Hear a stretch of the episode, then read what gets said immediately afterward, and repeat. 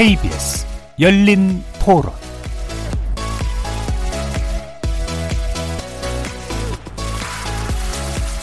안녕하십니까. KBS 열린 토론 정준희입니다.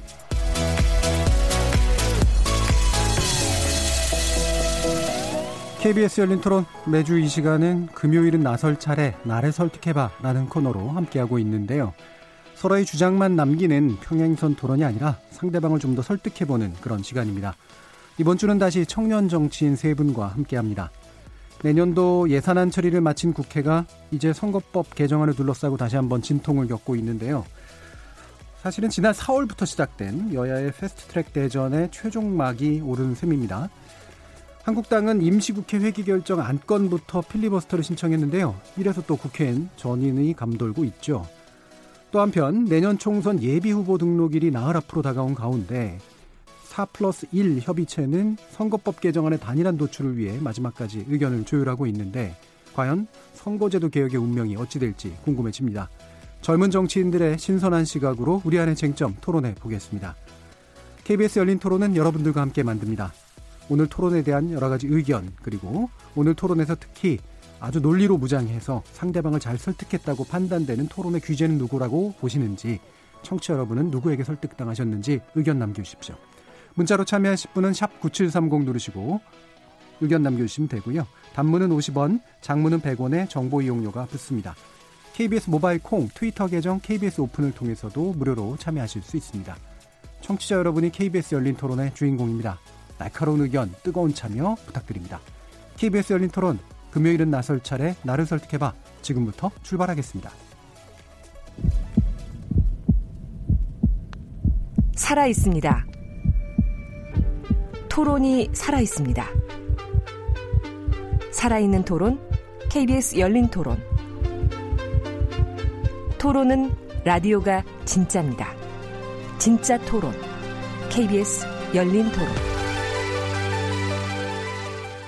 오늘 함께 해주실 분들 소개하겠습니다. 먼저 김남국 변호사 나오셨습니다. 네, 안녕하세요. 김남국 변호사입니다. 자, 그리고 우리 그 코너에 붙박이셨던 김성용 자유한국당 서울시 청년위원장은 오늘 당내 일정을 함께하지 못했고요. 지난번에 또 함께 해주셨던 어, 자유한국당 비대위원을 지내신 정책벤처 인토피아의 정현호 대표 모셨습니다. 예, 안녕하세요. 정현호입니다. 다시 뵈었습니다. 자, 그리고 오랜만에 또 뵙는 분입니다. 여론조사기관 리서치비의 조윤호 정치 컨설턴트 나오셨습니다. 네, 조윤호입니다. 오랜만입니다. KBS 일라디오 채널 유튜브 상으로도 영상 생중계되고 있는데요. 유튜브 들어가셔서 KBS 열린 토론 검색하시면 지금 바로 저희들이 토론하는 모습 영상으로도 보실 수 있습니다. 나중에 팟캐스트 준비되어 있고요. 매일 새벽 1시에 재방송도 됩니다. 자, 이렇게 함께 할 방법까지 안내해 드렸고 금요일은 나설 차례 나를 설득해 봐. 첫 번째 주제 패스트트랙 법안 격돌 막판 대타협은 청년 정치인 3인방의 설득 배틀 토론 본격적으로 시작해 보겠습니다. KBS 열린 토론. 자, 정기국회의 마지막은 음, 약간 소란스럽게 끝나긴 했습니다만 일단 예산안 처리로 갔고요.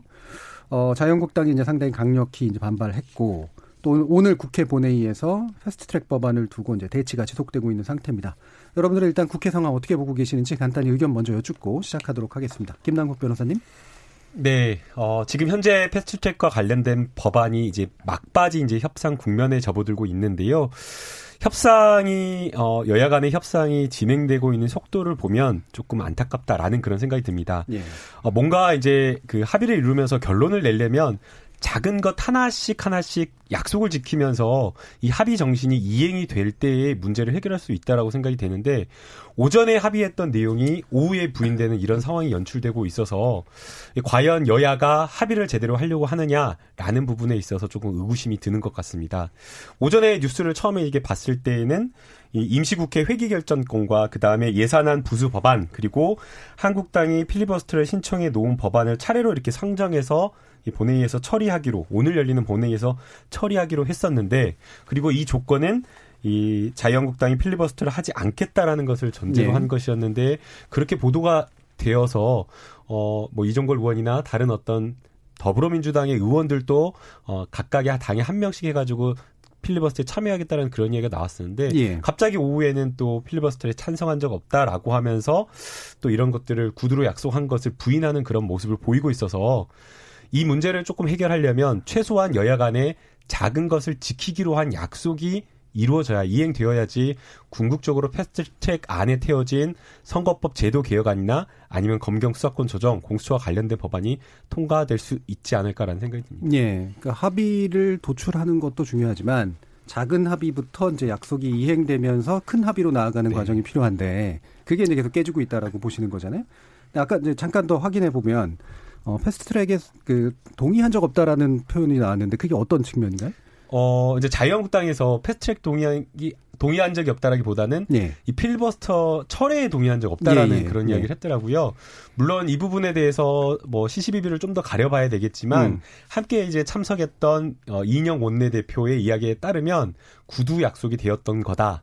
라고 지금 이야기를 하고 있고 그 다음에 필리버스터를 철회한다라는 것을 명시적으로 이야기했는지 안 했는지 모르겠지만 법안에 대해서 여야 간에 한 명씩 나와서 필리버스터를 5분씩 진행하기로 예. 했다라고 한다면 사실상 거기 그 안 내용에 자유한국당이 무차별적으로 하, 무차별적으로 하기로 한 필리버스터는 철회하기로 한 것이 아닌가 그렇게 민생 해석될 법안에 수밖- 관련해서 네, 그렇게 해석될 수밖에 없는 것이죠. 예. 네. 그리고 아까 이제 5분간 토론, 찬반 토론은 사실 필리버스터가 아닌 거죠. 아닌 그러니까. 것이니까요. 예.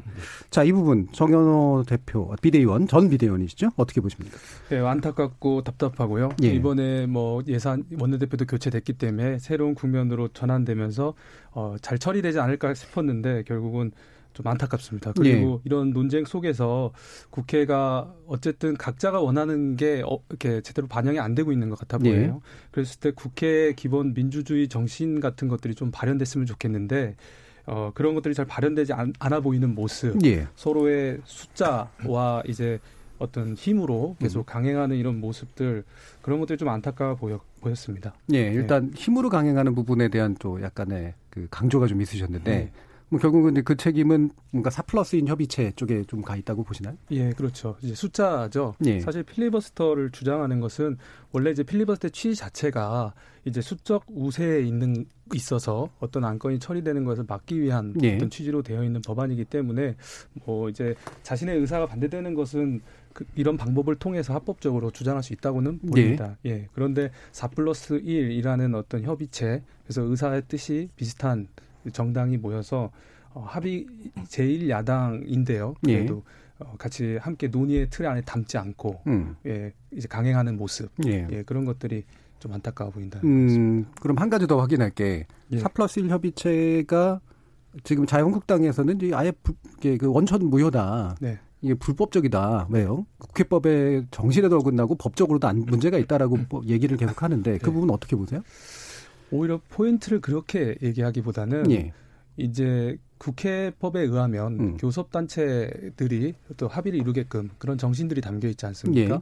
그렇다면 교섭단체권을 가지고 있는 어, 제1야당인데 예. 그들의 의견이 무시되는 것이 당연한 건가? 음. 그렇진 않지 않는가? 예. 저는 오히려 어, 그런 쪽을 더 강조해서 음. 얘기하고 싶습니다. 그러니까 법이라기보다는 주요 정치 세력이 배제되는 상황이 더 이제 문제라는 거죠. 어, 아니요. 이제 법이 법으로, 법으로? 교섭단체권을 예. 가지고 있는 자유한국당 예. 제1야당인데 어, 그 제1야당 교섭단체권을 갖고 있는 제1야당의 의견을 무시하는 것이 당연한 건가? 예. 라는 그쪽 포인트로 전 더 많이 얘기하고 싶고 음.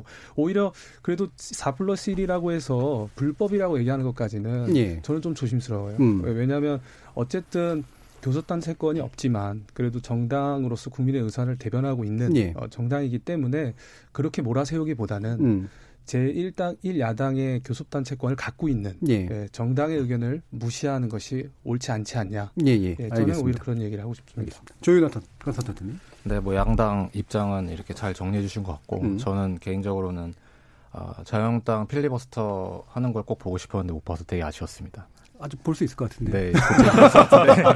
아직 선거제도. 개혁 예. 자체가 사실 네. 국민들 삶의 이슈랑 좀 동떨어져 있어서 예. 사실 정치권 이슈라서 사람들이 많이 잘 이해하지 못한 측면도 있고 너무 보- 어려- 어렵고 복잡하잖아요. 음. 그 220몇 석인 이런 거 하- 하는 게 그래서 저는 이제 자유한국당에서 나와서 필리버스터를 한다고 해서 예. 이제 저걸 반대하는 어떤 이유들을 되게 잘 들을 수 있지 않을까? 예. 그리고 또 한- 민주당도 이렇게 같이 동참해서 음. 거기에서 좀 이렇게 국회에서 좀 이렇게 왜 이걸 가지고 왜 대립하고 있는 건지 예. 국민들이 좀 알 수 있게 좀 필리버스터를 그거의 하나의 좀 수단처럼 예. 돼서 예. 좀 그것이 지금 20대 국회가 약간 민생 국회가 아니고 좀 져버렸다라는 음.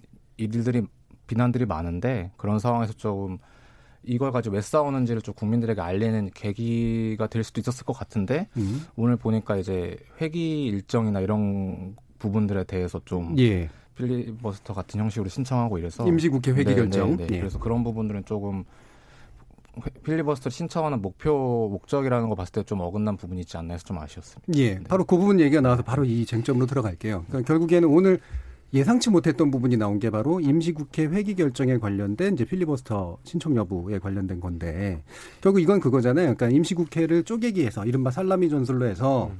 필리버스터를 쓰면 회기를 바꾸면 그 효력이 없어지니까 이제 통과가 가능한 상태를 만드는 게 현재 여당 쪽에 이제 어떤 일종의 전략이라고 볼 수가 있으니까 이거를 처음부터 막아 나서기 위해서 아예 임시국회 회기 결정에 관련된 필리버스터를 신청한 요 부분이잖아요. 어떻게들 보세요? 이거 정당하다고 보십니까? 좀 적절하지는 않은 음. 것 같습니다. 그 필리버스터라고 하는 것이 법안에 대해서 반대하는 소수파가 이 법안의 부당성, 반대하는 이유를 좀 알리기 위해서 네.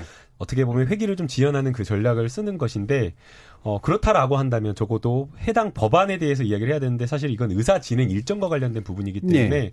거기에 대해서 필리버스터를 하는 것 자체가 좀 적절하지 않다라고 생각이 들고요. 정당한 아무리 정당한 뭐 권리라고 하더라도 그 권리를 조금 남용되어서는 안 되라고 안 된다라고 생각이 됩니다.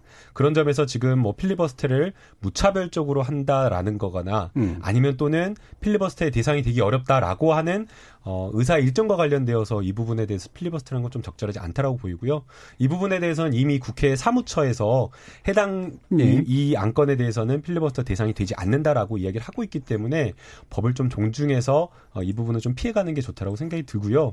결국에 자유한국당도 필리버스터를 하겠다라고 하는 것이 결국 선거제도와 공수처 이런 부분에 대한 것이기 네. 때문에 네. 그 부분에 집중해서 어, 국민들에게 소상히 이 법안의 문제점이나 이런 것들을 좀 부당성이나 이런 것들을 좀 알리고 또 자유한국당이 필리버스터 한다면 거기에 대해서 그냥 찬성하는 여야가 그냥 그대로 자유한국당만 하라고 하는 것이 아니라 또 더불어민주당이나 그것을 또 찬성하는 야당 입장에서도 왜 이 법안이 통과돼야 되는지를 좀 이야기하겠다라고 얘기를 하고 있기 때문에 필리버스터의 원래 부합하는 정신과 목적에 맞춰서 시, 예, 실시하는 게 낫지 않는가. 예, 일단 뭐 정당성 문제에 대해서는 분명히 논의가 있을 것 같고, 이제 법적 판단도 중요하잖아요. 사무처 해석에 대해서 법률가로서 어떻게 보세요? 네, 사무처의 해석에 저는 부합 그 부합한다라고 생각이 들고요. 음. 국회법 아마 105조에 그렇게 나와 있는 것으로 보이는데 그 해당 조문에 따르면 필리버스터의 본연의 목적에 예. 예, 해석하고 있다라고 저는 생각이 듭니다. 음. 그리고 이제 앞서 이제 그 뭐 수정안이나 예산안과 관련되어서 뭐4 플러스 1이 이제 불법이다.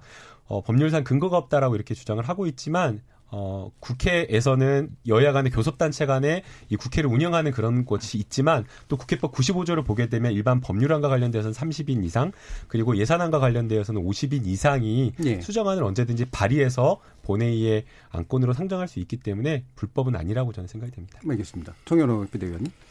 예. 그런데 이제 이제 뭐 적절하지 않, 안, 않다, 뭐, 회기 결정에 관해서 필리버스터 음. 대상이 저는 될 수도 있지 않나 이렇게 해석을 하는데. 네, 심재철 의원은 그런 주장이죠. 예, 예. 네. 뭐, 저도 이제 정확하게 내용은 모르겠지만, 예. 뉴스에서 내용을 보면 민주당에서도, 어, 이 대상이 되지 국회 해석상 음. 어, 대상이 되지 않는, 않을 수 있다라고 말하지 안 된다라고 얘기하는 걸 좀 보지는 못했던 예. 것 같고요.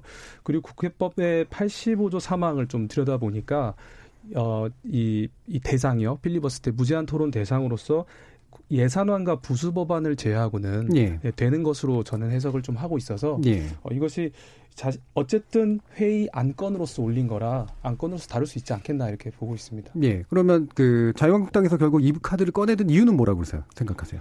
일단 선거 패스트트랙의 안건으로 다뤄지는 공수처법과 예. 선거법 이런 예. 것들을 이제 현재는 막을 수 없기 때문에 음. 여러 방안 중에 하나로서 택한 것 같습니다. 예. 예. 그럼 이런 지연이 정당하다고 보세요? 지연요. 예. 일단은 저 이렇게 봅니다. 필리버스터 취지는 음. 어쨌든 반대 의견을 합법적으로 표현할 수 있는 장이기 예. 때문에 그 장을 열고 그 장 안에서 이제 국민들께 최대한 이 상황을 본인의 예. 입장을 잘 전달하는 장으로 활용하면 어, 저는 그것은 바람직하다고 보고 마찬가지로 민주당에서도 필리버스터 열리면 또 맞불 필리버스터를 하겠다고 하지 예. 않습니까? 그 안에서 본인의 또 의견을 전달한다 하고요. 저는 그래서 이것이 부적절하다 뭐 이렇게 보지는 않고 있습니다. 그러면 임시국회 회기에 관련해서 막 뭔가 반대 토론을 해야 될 거 아니에요? 회기 결정에 대해서 만약에 그 필리버스터라면. 저는 이렇게 봅니다. 아마 예. 정체 기능이 발휘되지 않을까 음. 이렇게 보는데 어쨌든 각자 강대강의 지금 현재 상황인데 서로 서로 얘기하는 걸 들어보면 어쨌든 합의를 하겠다는 의지들은 예. 자꾸 발언을 하는 것으로 음. 저는 보입니다. 그렇다면 아마 이렇게 서로 회의 안건을 하냐 마냐 음. 토론으로 지속되다 얼마 갈지 모르겠습니다. 음. 근데 그 이후에는 본 안건에 대한 논의로 전개되지 않을까 음. 그렇게 보고 있습니다. 결국에 합의 유도를 위한 또 다른 어떤 어, 방편이다. 뭐 이렇게 보시는 측면도 있는 것 같네요. 뭐 꼭 그렇다기보다는 어쨌든 사실 민생 법안이 예, 문제될 때도 사실은 그랬었잖아요. 그렇죠. 예, 저는 예. 아까 초변에 아, 안타깝다 예. 말씀드렸던 건 지금 뭐 민생 법안뿐만 아니라 또 대한민국 발전에 관련한 법들도 많이 예. 걸려 있지 않습니까? 그런 논의는 전혀 하지 못한 상태에서 이렇게 권력 구도와 권력 과 관련된 싸움들이 음. 지금 벌어지고 있으니까 그게 진짜 안타깝긴 합니다. 예, 예. 근데 그 세 가지 법안 때문에 어쨌든 이런 논쟁이 크게 터지고 있는 상황에서 어쨌든 국회 민주주의의 정신 들이 좀 후퇴하지는 않았으면 좋겠다 이런 음. 바람을 갖고 있고 그런 과정에서 자신들의 최대한 쓸 수 있는 합법적 수단을 쓰는 것은 우리가 그를 부정적으로 볼 건 아니다. 왜, 냐하면 예전에 민주당에서도 테러 방지법 때 2016년에 8일간의 필리버스터를 했고 예. 그때 세계 기록을 세우기도 했습니다. 가장 길게 한 기록을 세우기도 했고요. 그 이제 그런 과정들은 저는 당연한 과정으로 좀 이해하고 바라봐야 되지 않겠나 네. 생각합니다. 네. 그, 그 부분 약간 확인 네. 뭐 하실 거 짧게 덧붙이자면 네. 민주당이 했던 그 테러 방지법에 대한 이 필리버스터는 조금 다르다라고 생각이 듭니다. 민주당은 그 테러 방지법이 가지고 있던 이 법안의 문제점에 대해서 8일간 필리버스터를 했을 뿐이고요. 결국에는 법안 자체를 멈춰 세우지는 못했지만 당시에 필리버스터가 끝난 다음에 국민의 어떤 굉장한 이목을 예, 집중시키고 정치적인 어떤 효과를 얻었다라고 하는 것은 그만큼 해당 법안에 집중해서 했기 때문이라고 생각이 됩니다. 만약에 정말 민주당이 그 당시에 테러 방지법을 막겠다라고 하면서 국회를 올스톱하겠다라는 생각으로 모든 국회 회기라든가 모든 법안에 무차별적으로 필리버스터를 했다라고 한다면 정치적 역풍을 맞았을 거라고 생각이 들고요. 지금 이번에 자유한국당도 정치적으로 굉장한 부담을 지고 예. 필리버스터의 목적에 부합하지 않는다라고 생각이 되는 것이 결국에는 국회를 멈춰 세우기 위한 필리버스터를 하겠다라는 것에 어, 어, 다름 아니기 때문에 이 부분에 저는 문제가 있다라고 생각이 예. 듭니다. 조윤혜 작가님. 네, 뭐 제가 하실 말씀 다 하셔가지고 그 일단 제 일단 기본적으로 상식적으로 이제 회의를 할 할때 음.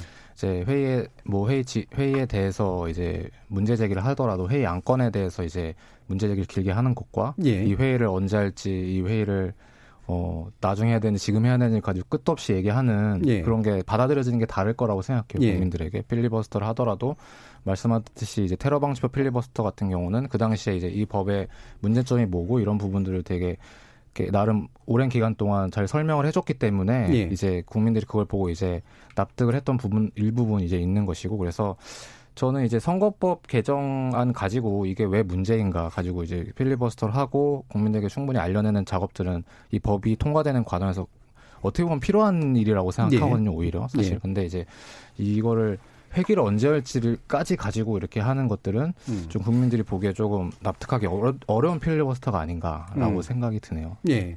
그 사실은 뭐 냉정하게 말하면 명백한 지원 전략인 것만은 맞는 것 같은데 그게 이제 부당하다고 생각하니까 뭐 그런 방법을 쓸 수 있다고 쳐도 실제로 이게 이런 임시국회 회기 결정에 관련된 필리버스터를 통해서 이게 연, 지원은 할 수 있을지 모르겠는데 어느 정도 효과가 있을 거라고 보세요? 만약 한다면? 효과가 과연 있을까 예. 싶습니다. 예. 어, 회의 오래 하면 짜증 나잖아요. 음. 그 다음에 불필요한 말 계속하는 사람 정말 화가 나고 그 다음에 회의 시간 정해놓고 하지 않았는데 한 시간이면 충분히 할 것 같은데 막 두 시간 세 시간 같은 말 반복하면 이 회의를 왜 하나 싶은 그런 마음이 드는데요. 지금 국민들 마음이 그 마음일 거라고 생각이 됩니다. 도대체 얼마나 많은 토론을 하고 얼마나 많은 이야기를 하고 얼마나 많은 방해를 해야 되는지 그 생각이 들 거라고 생각이 드는데요. 이미 패스트트랙 법안 태우기 전에 굉장히 여야 간에 심각한 충돌이 있었고 패스트트랙 태워져 있는 기간 동안 충분하게 또 수기할 수 있는 시간이 있었는데도 불구하고 그 기간을 다 쓰고도 또 이러한 모습을 보인다라는 것 자체가 좀 국민들로서는 불필요한 쓸데없는 이야기를 너무나 국민들을 피곤하게 하는 그런 마음일 거라고 생각이 되기 때문에 지금 자유한국당이 하고자 하는 것은 궁극적으로 목표도 어, 효과적인 목적도 달성하지 못할 거 못할 거니와 또 국민들의 어떤 마음을 가, 얻는 것이 아니라 오히려 정치적인 어떤 역풍을 불러일으키지 않을까라는 그런 생각이 듭니다. 예, 이런 부담, 정책 부담 분명 있긴 있을 거예요, 그죠? 그렇겠죠. 예. 저는 자유한국당이 야당의 입장에 놓여서 지금 이런 필리버스를 주장하고 있는데요. 음. 어, 예전에는 또 민주당이 야당일 때는 필리버스를 또 했었습니다. 저는 필리버스터에서 이제 무제한 토론이기 때문에 당연히 반복되는 얘기가 있을 수 있더라도 그것을 가지고 어, 물론 지금 민생이 많이 남겨 있죠. 근데 그렇다고 해서 그것을 짜증나고 반복되는 얘기라고 치부하기는 좀 어려울 것 같습니다. 그것은 본래 필리버스터의 취지라고 생각하고요.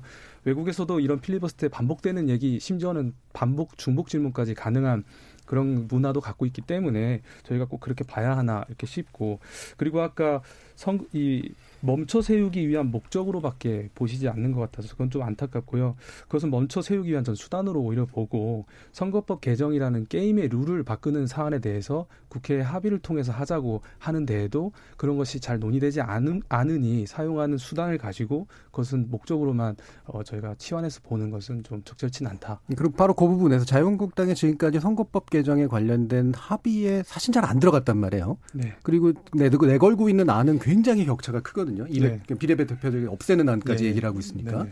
그럼 이게 합의할 생각이 있는 것 같으세요, 아닌 것 같으세요? 오히려 제 개인적 예. 입장으로는 예. 예. 사실은 어 270석으로 줄이고 비례대표 없애자라는 것은 전 동의하지는 예. 않습니다. 그거는 좀 너무 나갔다 이렇게 음. 좀 보이고 그것보다는 이제 현재 연동형 비례대표제를 이제 검토하고 있지 않습니까? 음. 근데 이제 뭐 50석이냐 이 비율을 조율하는 것은 그것도 전 적절한 방향 같지는 좀 않아 보입니다. 예. 계산식에 의해서 이렇게 논의하는데 그 자체가 좀 보기 좋지 않다고 좀 보고 있고요. 어, 결국 근데 정치라는 건 분명 합의를 거쳐야만 할 것이라고 저는 좀 보고 있고 예. 선거제도가 어떻게 바뀔지 모르겠지만 어, 무리하게 특정 정당에게 어떤 피해를 많이 준다거나 어떤 특혜가 많이 가는 듯한 모양 이런 것들은 좀 최대한 제거하는 쪽으로 예. 합의가 이루어지지 않을까라고 음. 생각하고 아마 그런 쪽으로 논의는 계속 하지 않을까 싶습니다. 예. 그 조윤호 작가님이라고 그럴게요. 작가님은 네 실제로 자유한국당이 이렇게 뭔가 그래도 막판 합의에 나설 것 같으세요? 네, 결국에는 사실은 이게 어떻게 보면 나를 밟고 가라 이런 말까지 예. 했었잖아요. 예. 근데 사실 이렇게 강경 일변도로는 이 문제가 해결되지 않거든요. 사실 밟고 가라는 말 자체가 이제 밟고 가면 끝나는 문제거든요. 사실 어떻게 보면은. 예. 네. 그러니까 그렇게 이제 왜냐하면 이제 국민들 지지를 받기 어렵고 그런 입장을 고수하는 것이 그리고 사람 사람들이 느끼기에 아, 피로도가 높아지고 그러면 아 언젠가는 빨리빨리 통과시켜라는 압력이 심해질 것이고 예. 그래서 저는 되게 사 플러스 원을 그런 식으로 이렇게 무슨 야합처럼 하는 것 자체가 좀 이해가 안 갔어요 사실 예. 왜냐면은 오늘 상황을 보시면 알겠지만 그4 플러스 1의 이해관계가 다 달라요, 사실은. 다르죠. 다르고 굉장히 단일화는 내기 어려운 입장인데 사실 음. 저영당에 저는 이 사람들 이 정당을 개별적으로 접촉을 해가지고 뭔가 이렇게 협, 협상을 이끌어내거나 아니면은 자, 신에게 유리한 것들을 협상을 통해서 이끌어낼 수 있었을 거라고 생각하거든요, 충분히. 예. 왜냐하면 그들 사플러스 연대가 되게 솔직히 말씀드리면 이렇게 팽팽 그 결합력이 높지는 않거든요. 예. 그래서 사실 자유한국당이 충분히 원내에서 이렇게 협상을 잘하고 했으면은 이, 이 연대들을 자기 편으로 끌어올 수도 있고 사실 어느 부분 뭐 자기 걸 좀 내주면서 예. 그랬다고 하면 이 상황까지 안 왔을 것 같은데 음. 그래서 그런 건 안 하고 이제 황교안 대표나 이런 분들이 계속 이제 강경투쟁 사표를 했을 때뭐 자영 이런 구도를 계속 만들면서 오히려 문제가 더 잘 안 풀리게 되고 그래서 원내 협상을 통해 안 풀리게 되니까 결국에는 장애로 나가게 되고 농성하게 되고 예. 이런 것들을 좀 자초하는 것 같아서 음. 조금 음. 안타까운 측면이 있습니다. 지금 자초라는 표현을 쓰셨는데 네. 정현우 그, 그 대표께서 보시기에는 이른바 패싱을 당했거나 딸을 당했다고 보세요? 아니면은 실제로 그걸 자초했다고 보세요? 자유한국당이? 어, 자초했든 어쨌든 사실은 이 결과 현상으로 보면 패싱으로 해석할 수 있죠. 음. 왜냐하면 논의를 같이 함께 하지 않고 결정을 했기 때문에 그것은 패싱 됐다라고 저는 현상을 보고 표현할 수 충분히 있다. 이렇게 보고 있습니다. 이렇다면 소수 정당을 끌어들이려는 노력이라든가 이런 거를 안, 안 했다는 지금 표현을 쓰신 거잖아요. 예. 아 자유한국당요? 예. 네네. 소중당 끌어들일 노력을 네, 안 했다. 왜냐 이제 역으로 민주당을 고립시킨다거나 뭐 네. 이렇게 할 수 있지 않나요? 예. 근데 그 안건의 차이 때문에 그런 거 아닐까요? 아무래도 예, 그런 예. 면이 더 크죠. 서로 예. 주장하고 관철하고자 음. 하는 음. 사안이 음. 차이가 큰데 음. 그걸 가지고 자유한국당이 음. 정의당을 끌어들이지 않았다라고 표현하기는 서로 일단 입장이 다르지 않습니까? 그러니까 정치적인 예. 력의 정치력의 문제라기보다는 워낙 격차가 커서 생긴 문제다. 그러니까 더더욱 노력해야 되지 않았나라는 생각이 드는데요. 사실은 같이 생각하는 게 너무나 정당 간에 다릅니다. 음. 그렇다라고 한다면 중간지대에 있거나 좀 더 설득할 수 있는 정당을 포섭하려는 그런 노력을 했어야 됐는데 자유한국당은 지난 이제 4월 뭐 패스트트랙 충돌이 있을 때부터 그때부터 원안을 절대 포기하지 않고 고집하는 그런 모습을 보였거든요.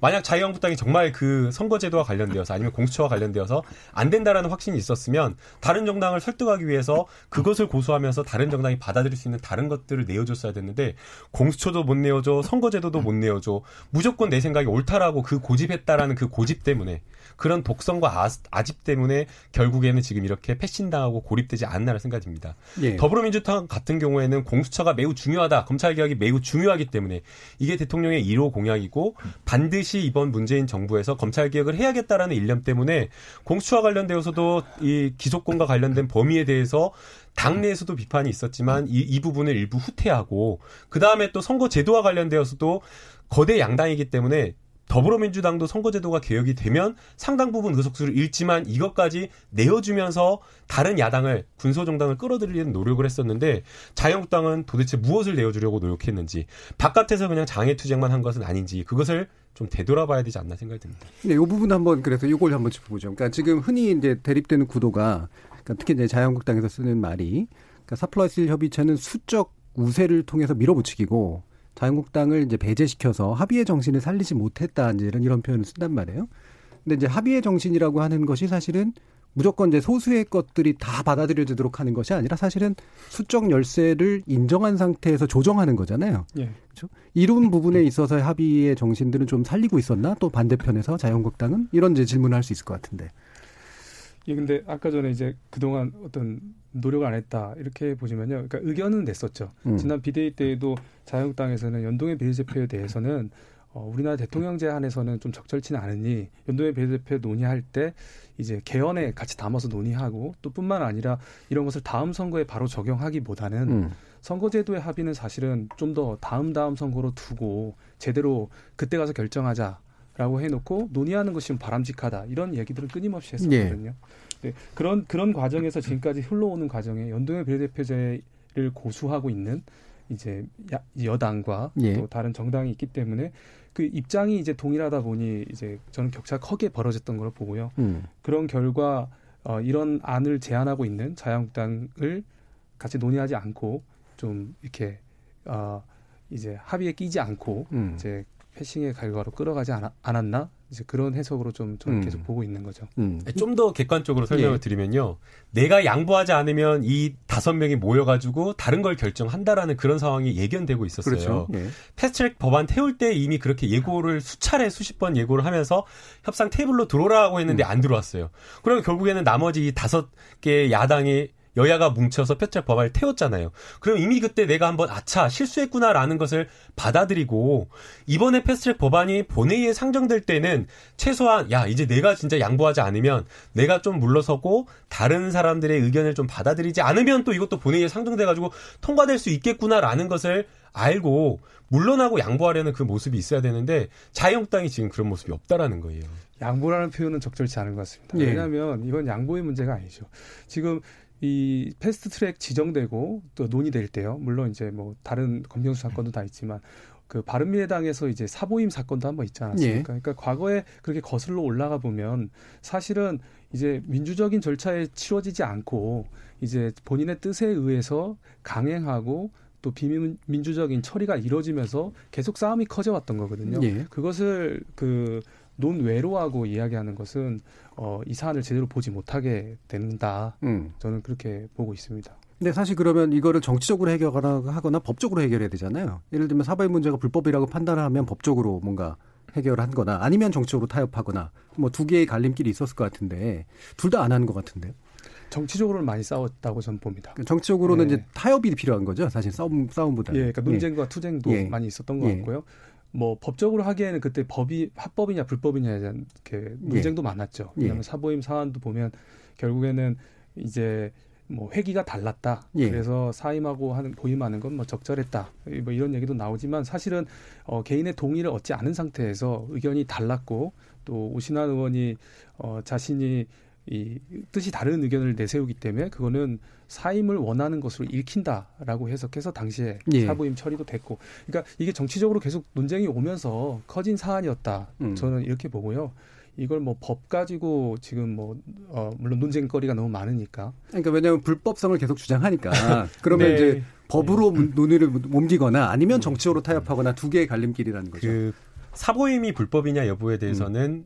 법률적 국회법에 대한 해석 여진이 있을 거라고 생각이 네. 들어요. 네. 자, 근데 이거는 복잡한 문제니까 음. 판단이 필요한 시간이 필요한 문제니까 그냥 뒤로 차치해 두고 그러면 과연 정치적으로나 아니면 지금까지 국회가 보여줬던 모습에 올바른 맞는 주장을 하느냐라는 걸 좀 들여보다 보자는 거죠.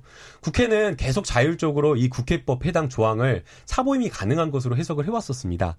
심지어는 이게 불법이다라고 주장을 하는 자유한국당도 그렇게 했었거든요. 네. 김연아 의원에 도 심지어는 나경원 의원도. 그런데 왜 갑작스럽게 이 오신환 의원에서만 안 되냐라고 하면서 주장을 하는 거죠. 그게 그리고 그게 엄청난 불법인 것처럼 과거에 자유한국당도 해놓고 그리고 이미 국회가 그렇게 쭉 그걸 그렇게 해석해서 해 와놓고 갑작스럽게 이제 와서 이게 엄청난 불법이다라고 이야기를 하기 때문에 사실상 이 주장에 정당성이 없는 거고 정치적으로 뭔가 믿을 수 없다라는 그런 예. 이야기를 뭐 얘기는 이제 자꾸 이제 옛날은 거슬러 올라가지니까 네. 다시 여기서 일단 멈추고 어 지금 소식이 하나 들어왔는데 오늘 본회의는 일단 무산됐다고 하고요. 음. 16일 날 오전에 3당 원내대표가 회동하기로 했다고 합니다. 아마도 이제 문희상 국회의장의 의견이 이제 어 그렇게 된 것 같은데요. 남을 3일간 협의를 해라. 이제 이런 얘기거든요. 그러면 원래는 이제 지금 상정을 해서 뭐 필리버스터를 하든 뭘 하든 해서 16일 정도까지 처리까지 이제 생각을 했던 건데 다시 또 이제 연장이 된 셈이거든요. 어, 지금 이 상황 어떻게 들어보십니까? 조 작가님. 원래 뭐가 만들어지기 전이 가장 고통스럽다고 하는데요. 예. 저도 이게 오히려 뭔가 되려는 징조라고 생각해요. 음. 그러니까 이게 어쨌든 의견이 굉장히 평행하게 오던 것이 예, 점점 가까워지고 있는 예. 과정이기 때문에 저는 결국에는 그 선거제도 개혁이라는 것이 이번에는 통과되지 않을까 네, 음. 그렇게 전망을 합니다. 그러니까 지금 이를테면 이제 임시 회기에 대한 결정 가지고 필리버스터를 한 걸 철회할 거냐 말 거냐 문제를 또 하다가는 네네. 네. 뭔가가 이제 더 이상 자꾸 꼬여버리니까 다시 합의해라 이제 이렇게 이제 된 것 같은데 김남욱 변호사 어떻게 보세요? 네, 뭐 지금 문희상 국회의장이 그렇게 여야 간의 합의의 정신을 어, 가질 수 있도록 기회를 예. 또 시간을 주는 거는 좀 필요하다고 생각이 들고요. 지금 뭐 이인영 원내대표도 그렇지만 합의 정신을 좀 살려가지고 예. 자유한국당도 좀 받아들일 수 있는 선거제도 개혁안 그러니까 음. 연동형은 좀 살리되 뭐 캡이라든가 어, 비례율을 어느 정도로 할지 그런 것들을 계속해서 제안을 하면서 자유한국당도 좀 합의할 수 있도록 어떻게든 좀 합의할 수 있도록 지금 하고 있는 그런 상황이기 때문에 마지막까지 어, 합의의 정신을 좀 살리는 게 저도 중요하다고 음. 생각이 들고요.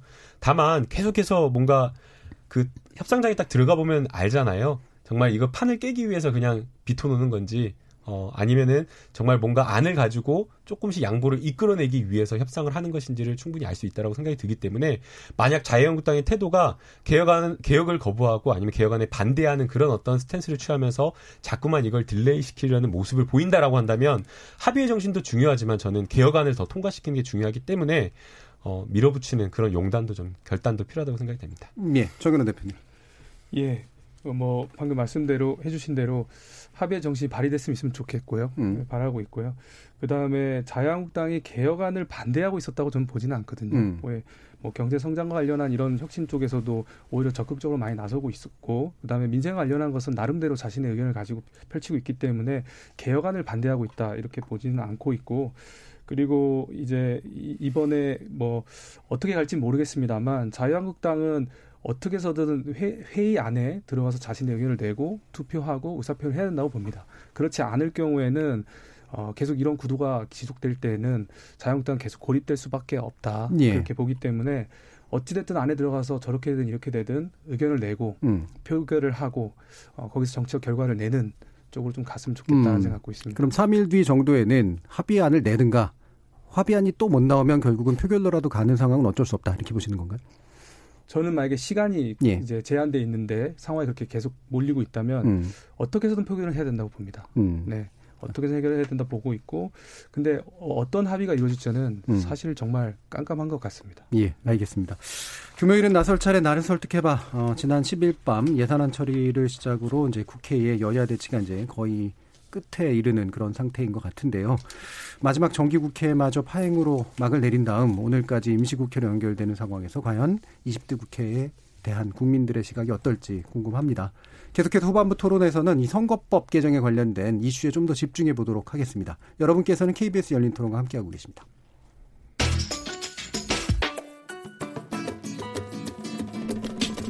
묻는다, 듣는다, 통한다. KBS 열린 토론. 듣고 계신 청취자 여러분, 감사드립니다. 들으면서 답답한 부분은 없으신가요? 궁금한 점은요? 그렇다면 함께 토론에 참여하시죠. 유료 문자 9730을 이용하시면 됩니다. 단문은 50원, 장문은 100원의 정보 이용료가 있습니다. 스마트폰 어플리케이션 KBS 모바일 콩을 통해서도 무료로 참여하실 수 있습니다. KBS 열린 토론은 언제나 열려 있습니다. 듣고 계신 KBS 열린 토론은 매일 밤 1시에 재방송됩니다. 자, 그럼 지금부터 우리 토론 진행되는 동안 청취자들이 보내주신 의견 들어보고 가겠습니다. 정희진 문자 캐스터. 네, 안녕하십니까. 문자캐스터 정의진입니다. 여야 본회의 패트 법안 격돌, 승자는 이란 주제로 청취자 여러분이 보내주신 문자 소개해드리겠습니다. 먼저 콩 아이디 K75937745님, 도대체 선거법이 어떻게 바뀌는지 국민에게 이해시킨 당이 있나요? 도대체 어떻게 바뀌는 거죠? 국민이 동의했는지 알고 싶고요. 내용을 알아야 동의하는 거 아닌가요? 해주셨고요. 콩 아이디 3603님, 1년 동안 아무것도 하지 않고 국민 세금만 받아가더니 이젠 필리버스터로 대미를 장식하네요. 참 뻔뻔들 하시네요. 유튜브로 이런 의견도 주셨습니다. 자한당 그냥 패싱하고 다른 야당들과 하루빨리 선거법 통과시켜 버립시다. 콩 아이디 K76595721님. 듣다 보니 한국당에 묻고 싶네요. 4 플러스 1 협의체가 제1야당을 무시하는 것이 문제라면 제1야당이 4 플러스 1 협의체를 무시하는 것은 문제가 아닌가요? 유튜브로 의견 주신 이창섭 청취자분. 불법이든 합법이든 한국당이 필리버스터를 한다면 패트를 반대하는 논리와 그 논리의 수준을 국민들이 알게 되는 거네요. 보수 지지자들도 이참에 판단을 하겠죠 뭐 해주셨고요. 콩 아이디 K75650173님 정치는 타협이라고 알고 있습니다. 그 타협은 서로 토론과 양보를 통해 중간을 찾아가는 과정입니다. 양보를 부정한다는 건 정치를 할 마음이 없다는 거 아닌가요? 자유한국당은 정당입니다. 정치를 해야지 독선을 하면 안 됩니다. K75882642님, 지금 국회의원들 행태는 스스로 국회 얼굴에 먹칠하는 겁니다. 뭐 묻은 국회 신경 쓰지 마시라. 이런 말씀을 드리고 싶네요. 우리가 해야 할 건 국회 얼굴에 먹칠한 사람들 꼭 낙선시키는 거라고 봅니다. 네, KBS 열린 토론. 지금 방송을 듣고 계신 청취자 모두가 시민 농객입니다. 청취자 여러분들의 날카로운 시선과 의견 기다립니다. 지금까지 문자캐스터 정희진이었습니다.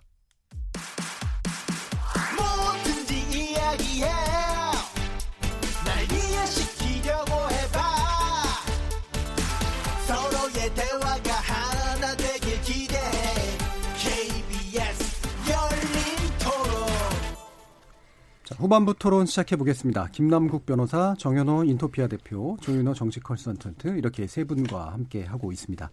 자, 그러면 이제 어쨌든 지금 뭐 가장 먼저 쟁점으로 부상한 것이 패스트트랙 법안 중에 이제 선거법이고 뭐 결국 이게 이제 제일 중요한 어, 쟁점이길 수밖에 없는데 일단은 오늘 예상은 이랬어요. 그러니까 원안이 225대 75, 즉 비례가 75석인 것들을 어, 사플러스인 협의체가 이제 수정한 내용 250대 50 정도로 이제 일단 조정된 그런 내용으로 아마 단일화를 만들어서 올릴 것이다라고 이제 얘기가 됐는데 어, 일단은 이 사플러스 1 협의체 자체도 사실은 아까도 이제 이견이 여러 가지가 있다라고 하면서 뭔가 합의는 되어 가고 있지만 여전히 뭔가 남고 있잖아요.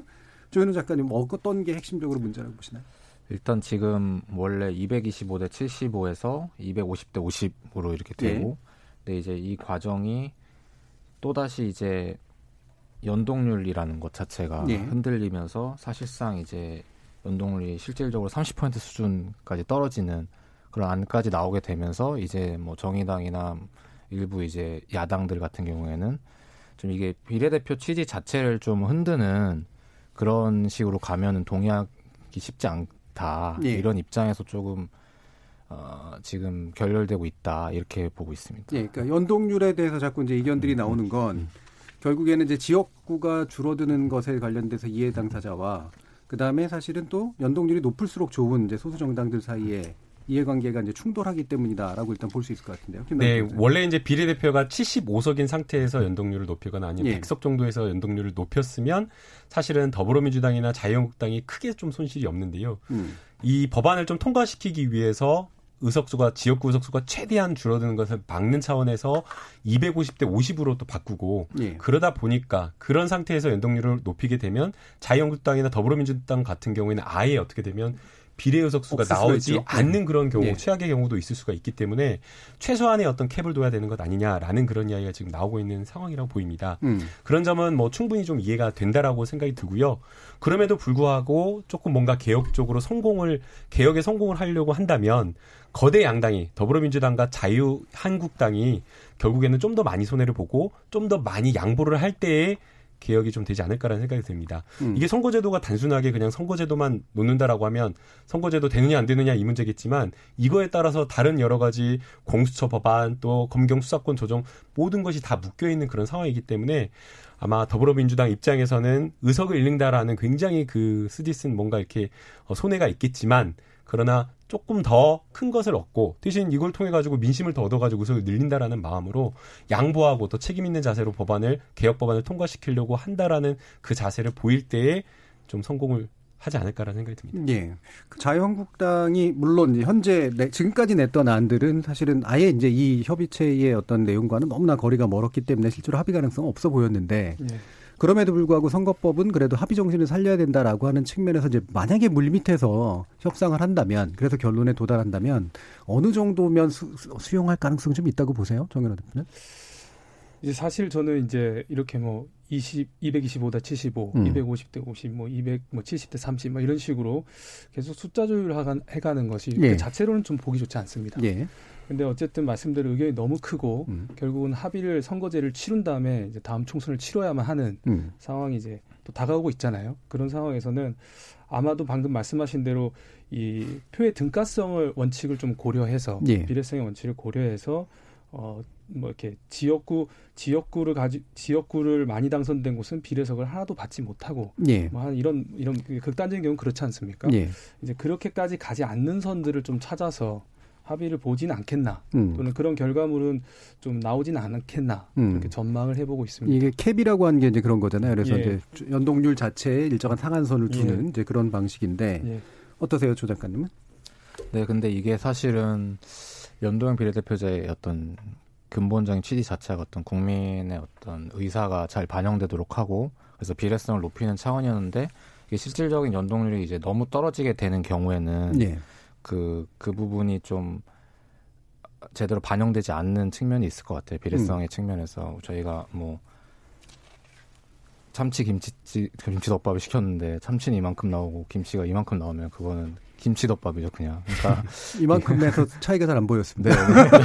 차이가 차이가 이게 30% 되고 20% 되고 막 예. 이렇게 되면은 그게 예. 연동형 비례대표제 요소를 이제 첨가한 것이라고 할 수는 있겠지만 이게 음. 비례대표제 개혁이라고 볼 수 있는가 이런 의문들은 있어요. 네, 그래서 참치 맛 김치찌개다. 네, 네 음. 그렇죠. 그렇기 때문에 그런 점에서 지금 이제 음. 뭐 다른 야당들은 이제 우려를 표하기 때문에 오늘 이렇게 이루어지지 않은 측면이 있지 않나 네, 이렇게 예. 생각을 합니다. 그것도 이제 소수 정당 안에서도 또 이제 사실은 의견들이 좀 갈리는 네. 것 같아요. 특히 이제 호남의 의석을 가지고 있는 정당이 아, 이 이제 캡에 대해서 생각하는 부분, 또 특히 이제 석표율 문제, 이제 이것도 이제 좀 문제인데, 일단은 제가 알기로는 잠정 합의된 안으로 알려진 게 연동률을 50% 정도까지 가져가서 비례 30석에 대해서만 어, 적용을 하는 것. 그리고 이제 권역별로 한 명씩 총 여섯 명에 대해서 석패율제를 도입하는 것. 요 정도까지 대충은 합의안이 나오고 있다라고까지 이제 일단 알려졌던 상태거든요. 여기에 대해서도 아직 들은 좀 이견은 있는 것 같은데 음. 요런 정도의 잠정 합의안은 어떻게들 보시나요? 김나우 교수. 네. 저는 연동률은 오히려 그보다 좀 높였으면 하는 생각이 더 높였으면 좋겠다. 음. 저도 이제 작가님과 같은 비슷한 음. 생각인데요. 음. 만약에 연동률을 줄이는 방향으로 가게 되면 뭐 거대 양당은 줄어드는 의석수는 적겠지만 음. 그러나 이 선거제도 개혁안이 가지고 있는 비례성을 높인다라고 하는 그 정신에는 부합하지 않게 된다라고 생각이 됩니다. 예. 그리고 뭐 선거제도 뭐 비례성 높인다라는 그런 측면도 있겠지만 저는 국민의 한 사람으로서 거대 양당이 싸우는 정치만 하는 국회의 모습을 조금 보고 싶지 않다라는 그런 생각이 들기 때문에 조금 더 다당제가 확실하게 자리 잡을 수 있도록 연동률을 좀 높이는 게 전 좋다라고 생각이 들고요.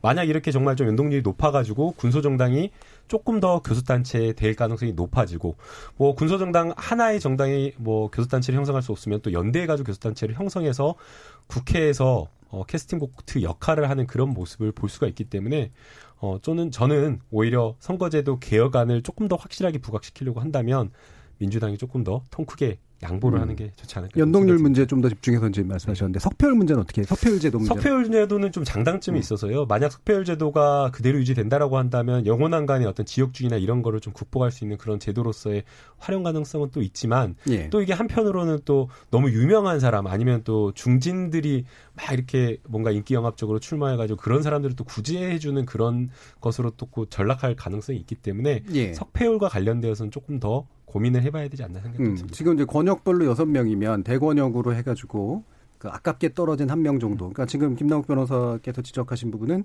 일부러 전략적으로 좀 약간 알려진 사람을 그쪽 권역으로 하나 이렇게 딱 네. 넣으면 당연히 이제 들어갈 수 있게 되는 상황들이 생기지 않겠느냐라는 거잖아요. 정인호 대표.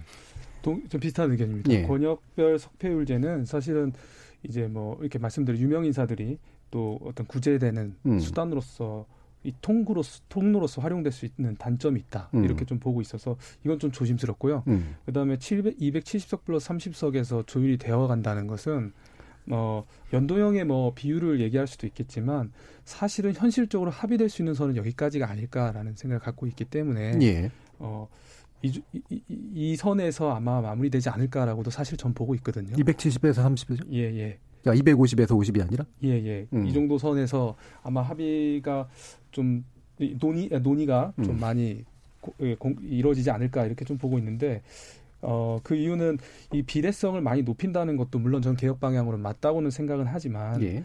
어, 이 비례성을 너무 강화한 나머지 지역구에 대한 이 국민들의 대표성 예, 그러니까, 아까 지적하신 예, 예, 그 문제가 또 희석 예, 예, 흐려질 수 있기 때문에 어, 그, 그것이 너무 비례성이 너무 강조되는 것은 좀 한계가 있다. 음. 예, 그래서 합의도 아마 그 강화 비례성이 너무 강화되는 쪽으로는 가지 않을 수 있겠다. 제한을 두는 쪽으로는 예. 아마 합의가 이루어질 것 같다. 예. 예. 조윤호 작가님은 또 이제 소수 그러니까 정의당의 입장에서 또 일단 또 말씀도 하실 수 있지만 또 네. 다른 소수당들이 보기에 이런 복잡한 산술들이 나오는 거 석패율 제도라든가 이런 연동성에 관련해서 어떻게 보세요?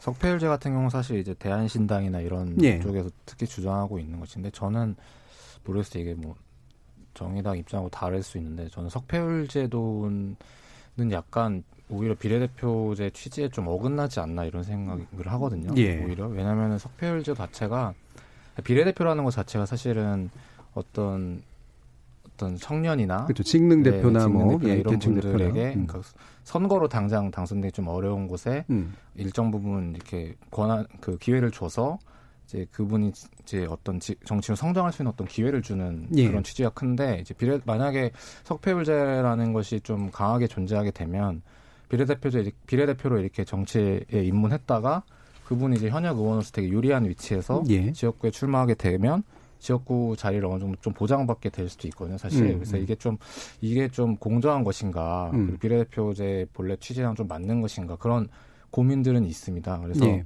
이 부분은 아마 이제 합의를 이끌어나가는 과정에서 이제 사 플러스 원 협의체를 이렇게 유지시켜서 가다 보는 과정에서 자연스럽게 이렇게 나온 것 같은데 그런 부분은 조금 더 좀 논의가 필요하지 않을까 좀 그런 생각을 음. 하고 있습니다. 그럼 석패율제 자체는 사실은 이 음. 현재 연동형 비례대표제의 음. 어떤 기본 문제의식과는 음. 사실은 좀 배치되는 측면이 있다고 네. 보시는 거네요. 예. 그리고 저는 선거제도가 너무 복잡하면 또 안 된다고 생각을 예, 예. 하거든요. 기본적으로 이제 국민들이 자기가 표를 찍었을 때이 음. 결과에 대한 예측성이 되게 높아야 되잖아요. 사실. 그러니까 이걸 찍었을 때 최소한 내가 찍은 이 표가 어디로 가고 대충 누, 어느 정도 표를 모으면 누가 당선되고 이런 게좀 자연스럽게 보여야 되는데 참 이렇게 비례대표제 까지는 이제 취재 취지를 이제 살리는 것인데 여기다 석패율제라든가 뭔가 이렇게 추가해서 하는 것이 좀 사, 일반 국민들 입장에서 이 선거제 자체를 너무 복잡하게 만드는 것은 아닌가 하는 고민도 좀 해봐야 되지 않을까 싶습니다. 음, 지금 대한신당이 전국 단위 석패율을 원하는 이유는 그럼 뭐라고 보세요?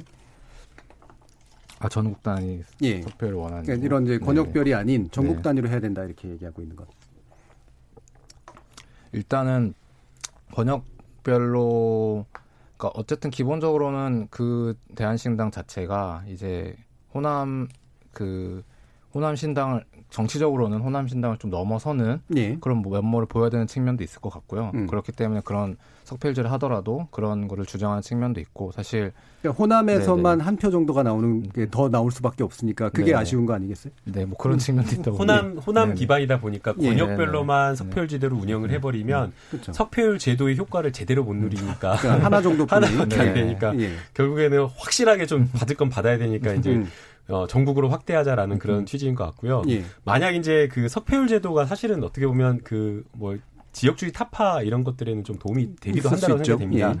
근데 한 지역 원래 원안이었던 한 20, 225석에 75석 그 정도의 비례대표가 있었다라고 한다면 석패율 제도를 조금 여섯 석 정도는 늘릴만 예. 한데 음. 지금 50석으로 줄어버려 가지고 사실 비례대표가 3석 3석밖에 안 늘어났거든요. 예. 그런 상황에서 또 이제 석패율 제도까지 또 도입을 하게 되면 선거제도 개혁하려고 했던 것에 거의 진짜 완전히 효과가 음. 그냥 막 어그러지는 그런 상황이기 때문에 음. 조금 이 상황에서는 도입이 조금 어렵지 않나 예. 그 생각도 듭니다. 네. 네. 그렇게 봅니다. 예. 논의가 더 복잡해질 것 같고요. 예. 현재 안 가지고도 이렇게 비율 조정하느냐의 음. 논쟁으로 여기까지 왔는데 속폐율제까지 혼합이 되는 안은 사실은 논의하기 어렵다, 음. 어려울 것 같다 음. 그렇게 보고 있습니다. 예.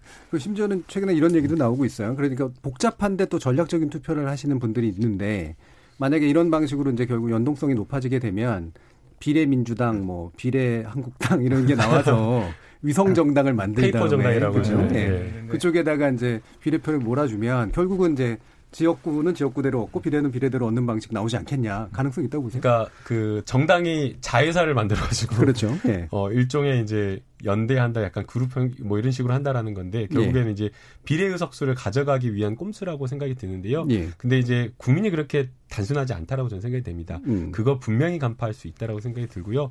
정당이 가진 어떤 가치라든가 어떤 행태를 보이는 거 그런 거 충분히 보시고 투표를 하실 것이기 때문에 뭐 연동 뭐 연동제가 된다고 하더라도 음. 그러한 우려는 좀 크지 않을까라는 생각이 저는 그게 이제 솔깃하긴 하면서도 약간 의심이 드는 게 그거 당을 만들면 누가 갈라 그럴까?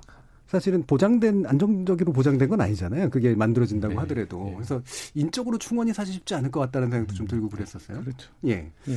자 그러면 지금 또 또 한 가지 나오고 있는 게 어, 한국당도 결국은 타협을 할 것 같다. 타협하지 않을 수밖에 할 수밖에 없지 않겠냐 하면서 국회법상의 형사처벌 조항을 없애는 안 이게 이제 지금 현재 계류돼 있는 패스트트랙 안과 맞바꿔서 뭐 이거 아마도 이제 패스트트랙에 관련된 법적 처리하고도 또 연관이 되겠죠. 이런 어, 안도 지금 거론되고 있는데 이게 지금 실제로 가능성이 좀 있다고 보세요? 타협의 어떤 고리로? 저는 매우 가능성이 높다라고 아, 그래요? 생각합니다. 국민들은 정말 분노해가지고 이거 음. 말도 안 된다라고 지금 생각하고 있는데요. 네. 그런데 지금 국회 안에서는 충분하게 매력적인 카드가 아닐까라는 생각이 듭니다. 네, 그 국회 선진화법 같은 것들이 사실은 형사처벌 안 되는 네, 거잖아요. 네. 네. 이미 국회 차원에서 국회 사무처 차원에서 음. 패스트트랙 법안과 관련되어서 너무 이렇게 길다. 음. 그리고 또 국회 선진화법 안에 들어가 있는 형사처벌 조항이 국회의 어떤 정치를 마비시키고 형사화하는 그런 문제가 있다라고 하면서 네. 논의를 하고 있었다라고 합니다. 이미. 네, 그런데 지금 여러 가지 국회 선진화법 들어가 있는 그 수사 대상에 올라 있는 뭐 자유한국당의 의원들 보면 60여 명에 달한다라고 하고 있고요. 예. 그리고 이 부분에 대해서는 뭐 논란의 여지가 있을 수는 뭐 있다라고 보이지만 그럼에도 불구하고 체증된 동영상이 너무나 많기 때문에 음. 어 입증할 입증할 만한 부분은 두 가지라고 봅니다. 회의를 방해할 목적이 있었는지 여부하고 음. 그다음에 정말 공모해 가지고 나경원 원내대표나 지도부의 지시하에 공모해서 연대에서 이렇게 범행을 저질렀냐 이 두 가지라고 보이는데 이 부분은 회의 목적 방해라고 하는 것은 이미 수많은 인터뷰나 성명을 통해서 그러한 의사가 확인되고 있는 상황이기 때문에 사실 지금 현재로서는 유죄 유죄 처벌 가능성이 매우 높고요. 예. 양형이 지금 뭐 처음 있는 처벌이어서 양형이 어떻게 될지 모르겠지만 음. 지금 국회 선진화법에 있는 그 양형 기준으로 따르면 많은 자유한국당 의원들이 날라갈 의석이 날라갈 가능성이 높습니다. 그래서 저는 지금 이 논의되고 있는 것이 국민들로서는 정말 받아들이기 어려운 정말 말도 안 되는 그런 내용이지만 그러나 자유한국당이 받아들일 수 있는 굉장히 매력적 카드이기 때문에 음. 협상 테이블에 실질적으로 좀 올라와 있지 않나라는 생각이 듭니다. 예. 정근호 대표도 그렇게 보세요? 아, 근데 참 씁쓸한 것 같습니다.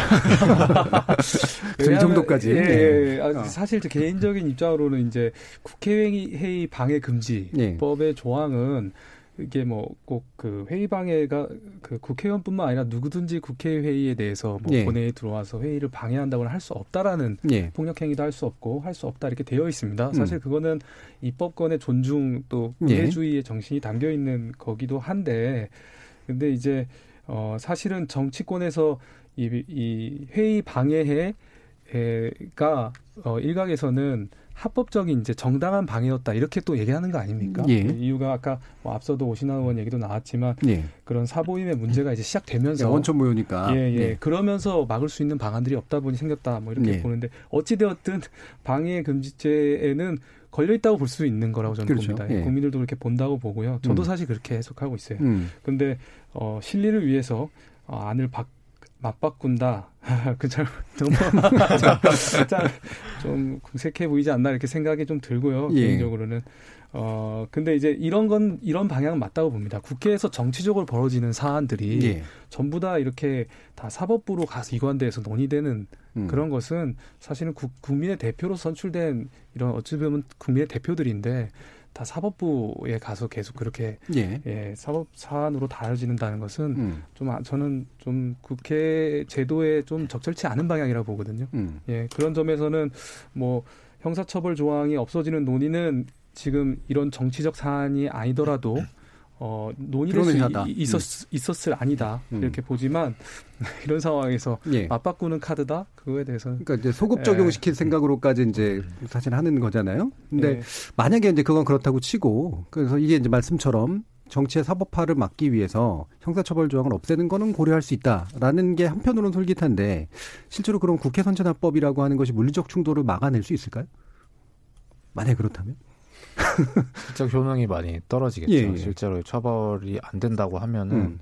그리고 국회 선진화법이라는 걸 만든 취지 자체도 이제 음. 그 당시에 여당과 야당이 합의해서 이제 동물 너무 동물 국회 같은 예. 그런 행태를 막아보자. 근데 이걸 막다가 이제 식물 국회가 될 수 있으니 음. 그거에 대한 어떤 대안으로 이제 패스트트랙이나 그렇죠. 이런 제도를 만들어 놓은 것인데 음. 그거에 대해서 이제 처벌을 하지 않는다고까지 하면은 실질적으로 국회 선진화법 취지가 좀 무색해지는 측면이 확실히 있는 것 같습니다. 예. 그래서 벌칙 조항을 삭제하는 것만 논의되어서는 전 안 된다고 생각됩니다. 예. 지금 국회에서 이런 어떤 벌어지는 여러 가지 물리적 폭력 사태뿐만 아니라 국회의원들에 대한 징계 사안이 제대로 되라지지 않고 있거든요. 음. 그래서 만약 정말 벌칙 조항이 삭제가 된다라고 한다면 실질적으로 정말 국회 안에서 벌어지고 있는 여러 가지 품위유지 위반을 위반을 포함해서 여러 가지 국회 방- 의회 의사 방해라든지 이러한 것들을 모든 포함한 국회의원에 대한 징계 자체가 실질화되어서 어, 강제할 수 있는 정도에 이르러야 된다라고 생각이 들고요. 어, 또 거기에 더해서 벌칙 조항을 삭제하는 것뿐만 아니라 또 패트랙과 관련된 법안이 너무 깁니다. 예. 그러다 보니까 사실 국회가 너무 어, 멈춰 있다, 제대로 된 기능을 하지 못한다라는 그런 논의가 되고 있기 때문에 패트랙 기간 자체를 좀 단축화하고 조금 더 끌어 회의를 방해할 게 아니라 반대하는 어, 당을 끌어들일 수 있는 그런 실질적인 패스트트랙 어, 그런 제도로 좀 다리 음. 잡아야 되지 않나 실제로 생각됩니다. 신속하게 돼야 될 그런 측면이 있는 거고 네. 동시에 또 합의를 그래서 넓힐 수 있는 측면이 필요하다. 네. 두 가지가 보완이 돼야 된다. 이런 얘기시네요. 자, 그러면 또 한 가지 짚어볼 게 어, 지금 추미애 후보자가 법무부 장관 이제 후보로 드디어 이제 좀 그 낙점이 됐는데요. 여기에 대해서도 이제 뭐 예상 가능하긴 합니다만 민주당은 이제 조국 전 장관보다 더 센 분이 왔다. 이렇게 적임자다 이런 얘기고 어, 자유한국당은 궁여지책이다, 후한무치다라고까지 얘기를 하고 있습니다. 자유한국당이 이렇게 반발하는 이유는 뭐라고 보세요, 정 대표님? 어, 일단 개인적으로 저는 음. 얘기하겠습니다. 국회 설득 경험을 갖고 있는 그러니까 예. 국회로서 다선 의원인 사람 분이 음. 어, 그런 장관으로서 들어간다는 것은 어, 그럴 수 있다고 봅니다. 음. 어, 그건 찬성하고 있는데 이제 자유한국당에서 반대하거나 또는 국민들이 우려하는 지점이 있다고 하면 예. 추미애 법무부 장관 이제 어쨌든 법무부 장관 들어가면 검찰의 인사권 같은 것을 음. 가지고 있을 수 있을 텐데 지금 현재는 정권을 향해서 수사들이 진행되고 예. 있지 않습니까? 그 사안에 대해서 수사를 담당하고 있는 사안에 대해 어느 정도 이제 영향을 준다거나 음. 또는 그 진행의 어떤 속도를 늦춘다거나 또 이런 것들이 발생되지 않을까라는 음. 그런 우려를 갖고 있는 것 같습니다. 예, 그게 점... 인물에 대한 우려예요? 아니면 그냥 법무부 장관이 그런 직권을 발휘할 것에 대한 우려인가요? 그렇죠. 그런 권한을 활용하는 음. 것에 대한 음. 우려인 거죠. 예. 예. 그렇게 좀 보고 있다 보고요. 근데 그렇지 않길 바라고 있고 음. 어, 지금 청와대를 향해서 진행되는 수사도 좀 공정하게 좀 수사가 이루어지고 음. 어, 차질 없이 좀 진행됐으면 좋겠는데 그런 것들을 어, 이제 개입을 하지 않는다면 예, 예 그러면 저는 상관없지 음, 않나 생각합니다. 예. 당의 입장하고도 살짝 다른 부분은 좀 있는 것 같은데 네. 그럼 후보자 자체가 법무부 장관의 적임자냐라는 여부에 대한 판단은 결국은 현재 정권을 향해서 진행되고 있는 검찰 수사에 부당하게 개입하지 않겠다라고 하는 게 확실하게 드러나면 그 자체는 문제될 게 없다 이렇게 보시는 거네요. 네, 그 지켜봐야 할 사안이지만 예, 예, 예. 음. 예, 조 작가님. 근데 사실 다 저는 그렇게 말하고 한다면 그런 우려는 누구를 안치는 생길 수밖에 그렇죠. 없어요. 사람의 문제는 아닐 수 있습니다. 사람의 문제가 네. 아니고 이제 제도의 문제라고 하면은 사실 이제 정, 지금 제가 이제 추미애 장관을 임명한 어떤 의도라고 하는 것은 음. 이제 지금 검찰과 청와대가 직접적으로 충돌하는 이 모양새가 지금 계속 반복이 되고 있잖아요. 예. 이 국면에서 이 국면을 좀 피하고 직접적으로 이제 법무부라는 공식적인 기관을 통해서 어 그리고 법에 보장된 어떤 인사권이라는 것 이런 걸 통해서 좀 검찰과 검찰 어떤 개혁을 계속 이어가고 예. 또 검찰에 대한 어떤 통제를 발휘하려는 의도인 것 같아요. 음. 그래서 이제 그것이 뭐 근데 이제 그 자체가 전 그 자체를 발동하는 것 자체가 문제라고 생각하지 않고 왜냐하면 그렇게 되면 검찰이 뭐 수사를 잘못하고 있다거나 예. 아니면 예. 마음대로 그냥 하게 놔두거나 그냥 아니면 검찰 개혁이라는 것도 사실 할 수가 없거든요. 그렇게 예. 보면은 그리고 검찰에 대해서는 이제 민, 권, 검찰 권력이 비대하다는 어떤 문제의식이 많고 그것에 대해서 또 통제해야 된다는 것은 있는데 사실 그나마 국민이 그 선출한 권력인 음. 이제 정부나 행정부 차원에서 검찰 개혁을 하는 것이 오히려 민주적 통제라고 예. 보고 사실 인사권도 사실 그런 일종의 좀 권한이 아닌 법적으로 보장된 권한이라고 좀 생각을 합니다. 예, 권한을 쓰는 게 문제가 아니라 이제 권한을 쓰는 방식의 정당성의 문제 네, 이거다라는 거죠. 네. 예, 김남국 변호사님. 결국에는 사람의 문제는 아니라고 생각이 듭니다. 예. 검찰권에 대한 어떤 인식을 가지고 어떻게 해야 되느냐, 검찰 개혁의 필요성에 대한 문제 인식이라고 생각이 드는데요. 검찰권이 지금 남용되는 모습을 저희는 지난 수개월 동안 좀 봤다라고 생각이 됩니다. 검찰권이 정말 남용된다라고 하면 개인의 인생을 파탄내는 것이면 물론이고 또 개인의 인생을 파탄내는 것을 넘어서서 정치적으로 정말 막대한 영향을 미친다는 것을 저희는 지난 몇 개월 동안 봤다라고 생각이 드는데요. 그렇기 때문에 이 감, 검찰권이라고 하는 이 수사권이라고 하는 것은 민주적 통제 장치인 법무부에 의해서 통제되어야 된다고 생각이 됩니다. 예. 그래서 법무부가 이 검찰에 대한 인사권과 예상권, 이러한 감찰권 이러한 것들을 가지고 있다라고 생각이 들고요. 과거에는 검찰과 법무부가 짬짬이 돼 가지고 정권이 검찰권을 이용해 가지고 정치에 활용하는 그 모습을 보였기 때문에 사실상 인사를 제대로 활용하지 않거나 감찰은 아예 하지도 않았습니다. 그러나 어, 지금 문재인 정부에서는 이러한 어떤 검찰권을 정치에 이용하지 않고 독립시켜 줬더니 오히려 거꾸로 검찰이 정치 세력화 해가지고 여러 정말 무소불위의 어, 폭주하는 모습을 지금 보이고 있기 때문에 오히려 인사권을 통해서 이 무도한 검찰권을 적절하게 민주적 통제를 하는 것은 필요하다라고 저는 생각이 듭니다. 예, 그러면 지금 이제 자유한국당에서 이제 그 우려하는 거를 좀 좋게 해석을 하자면 어, 추미애 그 후보자를 투입하는 이유는 지금 이제 그 청와대를 향해 있는 검찰의 칼끝을 무디게 하려고 한 거다. 법, 법무 그러니까 검찰 개혁이라든가 이런 건 뒤로 투구라도 이런 식의 어떤 그 심 증이라고 하는 것에 대해서 어떻게 보세요? 누가 오더라도 자유한국당은 그런 주장을 할 것이라고 네. 생각이 되고요. 그 다음에 수사의 시간이나 속도 이런 것들을 보게 되면 지금 청와대에 대한 수사는 사실상 추미애 장관이 임명된 이후 예, 거의 그 감찰권 행사는 거의 수사가 끝난 다음에 이후에 이루어질 가능성이 높기 때문에 예. 사실상 지금 하고 있는 수사에 대해서 영향을 미친다라고 하는 것은 좀 생각이 어렵다고 어렵다. 생각이 음. 들고요. 예. 오히려 지금 청와대에 대한 수사 자체가 너무 이상하다라는 그 심증을 갖는 게 저는 타당하다고 생각이 됩니다. 음. 황운하 전 청장 사건 1년 6개월 동안 피의자 소환조차 하지 않고 캐비넷에 그냥 묵혀뒀던 사건이고 유재수 씨 고발 사건도 거의 8, 9개월 동안 아무 수사조차 하지 않고 있다가 갑자기 총선 직전에 이렇게 수사를 한다는 것 자체가 어, 결국에는 이게 마, 입맛에 맞는 수사, 마음대로 할 수 있다라는 것을 보여주고 또 정치적으로 굉장히 영향력을 극대화하는 수사, 정치 수사에 해당될 수 있기 때문에 예. 적절하게 저는 민주적 통제를 하는 게 저는 필요하다고 생각이 들고요. 예. 오히려 검찰이 정말 거듭나고 싶다라고 한다면 과거에 잘못했던 정관이와 관련된 그런 검찰의 잘못된 수사를 확실하게 좀 수사하고 감찰하는 게 저는 필요하다고 보입니다. 예, 그, 예, 거기까지 울산 고래고기 사건만 하더라도 음. 법적 근거조차 없는데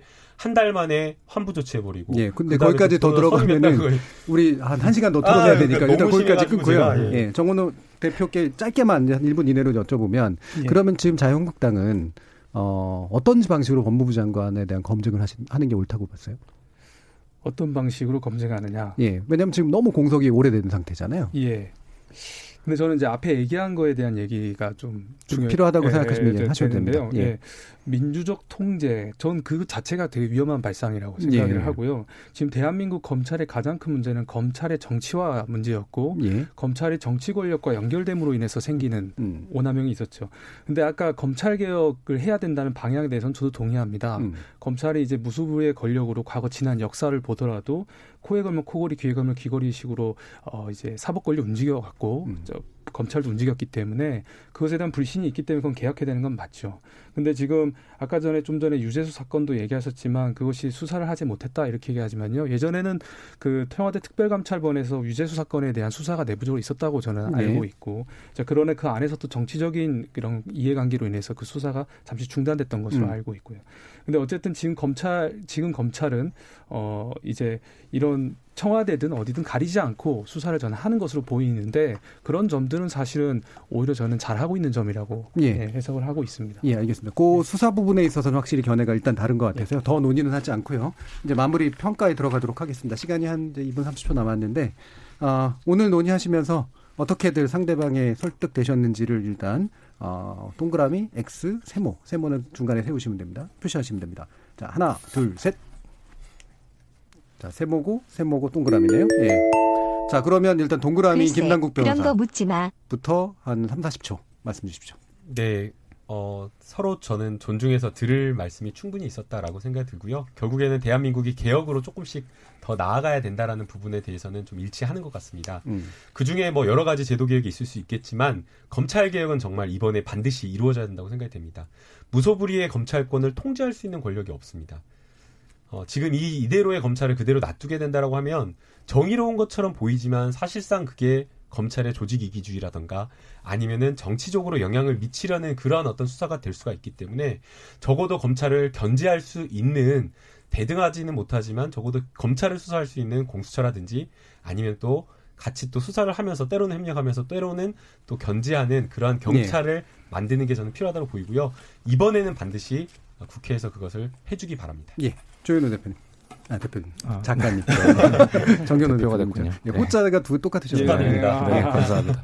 저는 이제 기본적으로 비례대표제나 이런 부분들에 대해서 충분히 이제 예. 찬반 의견을 들었다고 생각하고 저도 이제 어, 어떤 상황, 사정에서 또 이런 반대를 하셨고 음. 찬성을 음. 하셨는지 또 계속 민주당도 정의당이나 소수정당은 좀 입장이 다르니까 음. 그런 건 충분히 이해를 했지만 그럼에도 이제 여전히 저는 이제 토론하다 보면 이제 비례 이 선거제도 개혁이라는 게 되게 오래 지속된 문제고 예. 사실 이번에 비례 노무현 대통령이나 문재인 대통령도 사실 선거제도 개혁이 돼서 계속 일관된 입장이었고 노무현 대통령은 정권을 한번 잡는 것보다 이제 선거제도 개혁이 더 중요하다고 네. 말했을 정도로 되게 중요한 의제로 삼으셨잖아요. 그래서 민주당이 좀더 민주당의 사정은 알지만 좀 더 적극적으로 나서 주셨으면 알겠습니다. 그리고 하는 예. 바람에서 제가 세모를 들었습니다. 알겠습니다. 예, 강력한 압력입니다. 정현호 대표. 예, 저도 동의되는 것도 많이 있었고 예. 또 동의 안 되는 것도 있고 그래서 음. 반대 그 중간을 들었고요. 예. 그리고 이제 오늘 논의하면서 좀 찬반에 대한 의견 저도 많이 들어서 음. 예, 좀 공감되는 부분 사실 좀 있습니다. 그리고 저 저의 의견도 일치하는 것이 사실 음. 음. 있었고요. 예. 그리고 이제 마지막에 검찰에 대한 얘기는 오히려 저는 정치권이 검찰에게 다가가고 가까워지는 또는 뭐 견제라는 이름으로 다가오지는 그런 것보다는 검찰의 독립적으로 많이 예. 만들어가는 게 어, 맞다는 생각을 좀 갖고 있고요. 그 다음에 무엇보다도 어, 자유한국당이 꼭 국회 안에서 예. 표결을 하고 의사를 표현하는 것이 예. 필요하다. 알겠습니다. 예. 오늘 이렇게 함께 논의해 주신 김남국 변호사, 정현호 대표, 조은호 작가 세 분 모두 수고하셨습니다. 감사합니다. 감사합니다. 네, 감사합니다. 저는 다음 주에 다시 찾아뵙겠습니다. 지금까지 KBS 열린 토론 정준이었습니다.